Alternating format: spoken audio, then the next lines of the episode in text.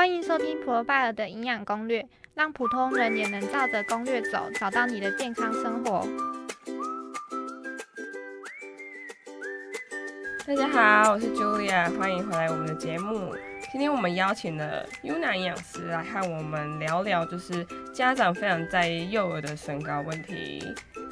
Hello，大家好，我是 Yuna，很开心今天来跟大家交流。那说到身高的问题啊，Julia 小时候有没有什么特别的经历呢？小时候针对身高的话，其实就像是爸妈都会很担心你到底会不会长高啊，然后但他们不会去考虑到基因问题，他们就是一直叫你疯狂喝什么转骨汤啊，然后叫你去跳跳绳啊，叫你去打篮球啊，大概就这些吧。那再有哪些因素其实会影响到身高嘞？那会影响身高的主要有四个因素。首先是遗传基因，第二个呢就是睡眠，那再来第三个是大家常说的要运动，最后一个呢就是我们的饮食，其实也都会影响我们的身高。我记得以前会有一个公式，就数学公式，他会去看你的爸爸的身高，然后和妈妈的身高是多少，然后就可以去换算男生女生以后的身高，然后他会给你一个范围跟区间这样子。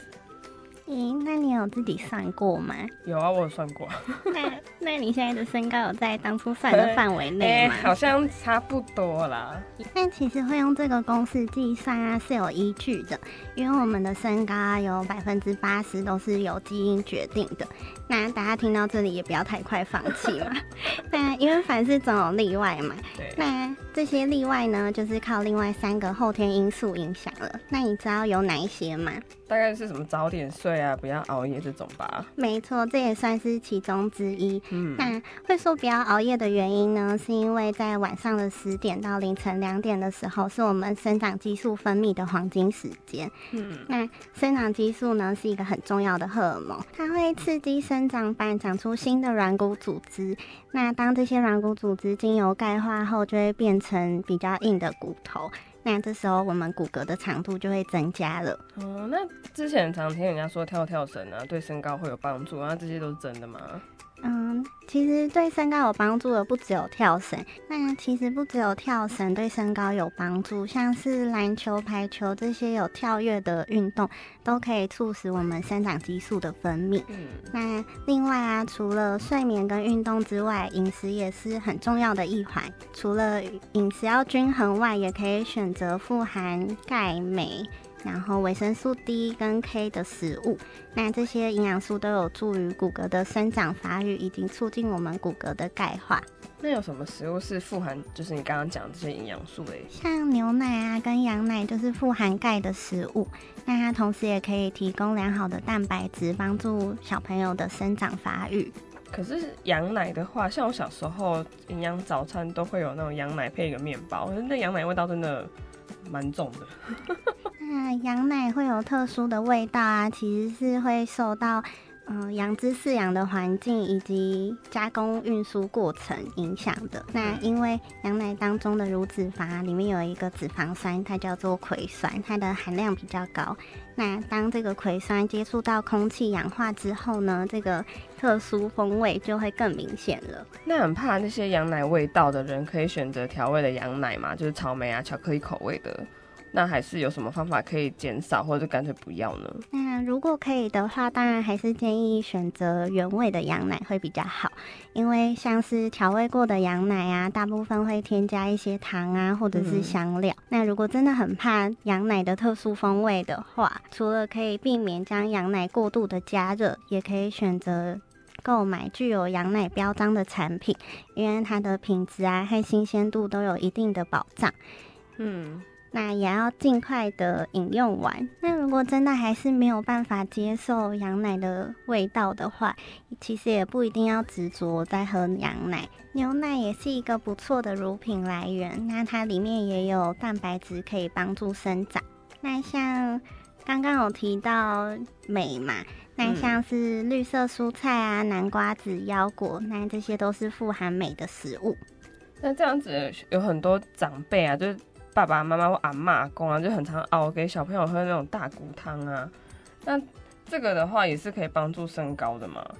嗯，这其实也是一个蛮常见的迷思哎。嗯那其实大骨当中的钙啊，就算你熬了再久，它其实也不太容易溶出来。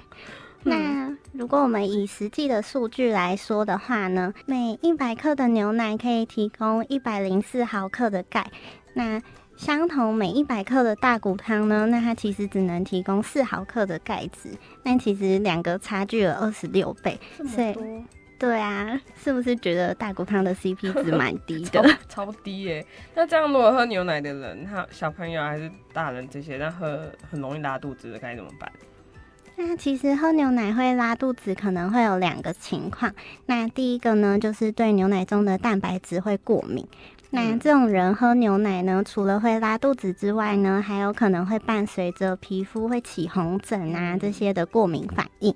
那这时候呢，就建议可以改吃其他富含钙的食物，像是小鱼干啊、传统豆腐这些的食物。哦，那你刚刚说有两种情况，那还有另外一种情况的话嘞？嗯，另一种是大家比较常会听到的乳糖不耐症。嗯，那简单来说，就是我们的身体没有办法完全分解牛奶当中的乳糖。那这些没有被分解的乳糖呢，进入到我们的大肠，被肠道菌作用之后呢，嗯就会产生像是肚子痛啊、拉肚子这些的症状。乳糖不耐呢，又会因为发生的原因分为三个类型。嗯那我们这边就针对比较多人的原发型乳糖不耐症来说，那嗯可以尝试看看喝优酪乳或者是优格这些乳制品。可是像优酪乳啊、优格这些，不是都是牛奶做成的吗？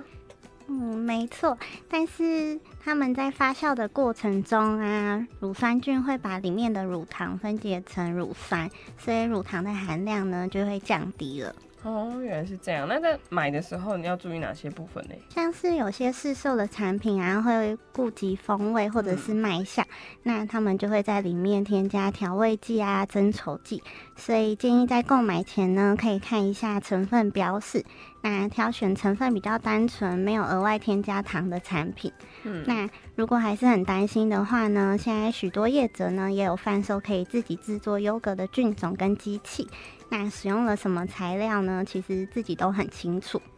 因为像超商啊，他们都可以看得到很多那种小盒的那种优格，然后他们其实会写什么无添加，可是你要还是要注意一下后面有没有写什么蔗糖啊、调味啊这种部分嘛，对不对？对，没错。那像我们家有卖那个优格鸡，还有那个普罗优菌，其实如果是自己做的话，其实会比较适合，然后也可以做比较大的分量嘛，对不对？嗯，对。然后在价格上呢，也会比较经济实惠。嗯，那像我们的普罗优菌里面呢，有八种优质的活菌。那这些乳酸菌呢，可以帮助我们维持消化道的机能，让我们的排便更顺畅。那其实优格的制作方式呢，也很简单。那只要在前一天晚上呢，把我们的菌粉跟鲜奶混合均匀之后，放入优格机，隔天就可以吃喽。对啊，就像我们我们还有卖一个就是那个优格乳酪盒，它基本上就是你做好的优格，然后它可以放在那个乳酪盒里面去做过滤，去把乳清滤掉。所以像有些家长其实就可以把嗯、呃优格用这种形式，然后它像它可以抹在吐司上，或者是做成一个比较浓厚的那种优格的方式给小朋友吃吧。没错，优格也有蛮多方式可以让爸爸妈妈提供给小朋友去补充钙质。对啊，大家如果对上面提到的一些产品有兴趣的话，可以看一下我们下方链接哦。那我们回到刚刚提到有助于就是骨骼生长发育的部分，像我们刚刚有已经讲到钙跟镁了嘛，那还有哪些食物是含有维生素 D 跟 K 的呢？维生素 D 可以从像是鲑鱼啊、秋刀鱼这些油脂比较丰富的鱼类当中摄取到。那其实维生素 D 啊，也被称为是阳光维生素，嗯，因为晒太阳呢可以帮助它的合成。但是这边要提醒大家，不是晒太阳晒越久，它就会合成的越多哦。那其实每天只要晒十五分钟就可以了。那还有维生素 K 的话呢，可以从像是绿色蔬菜啊、肉类或者是发酵食品当中摄取到。好，那就是最后可以请你就是再帮我们总结一下今天的重点吗？当然可以呀。今天提到了影响身高的因素，包括了先天跟后天的条件。那虽然先天的遗传基因占据了一部分。但我们还是可以透过均衡的饮食，以及充足的睡眠，还有适度的运动，让后天的效益最大化。那如果有其他比较复杂的问题的话呢，可以寻求专业的医疗人员协助哦。好，以上就是我们今天的内容。如果喜欢我们的节目，请帮我们留下五星好评，持续收听。如果有任何问题，可以在下方链接找到我们哦。那我们今天谢谢云南营养师来跟我们分享。请大家持续收听我们的节目哦。好，今天谢谢你，拜拜，拜拜。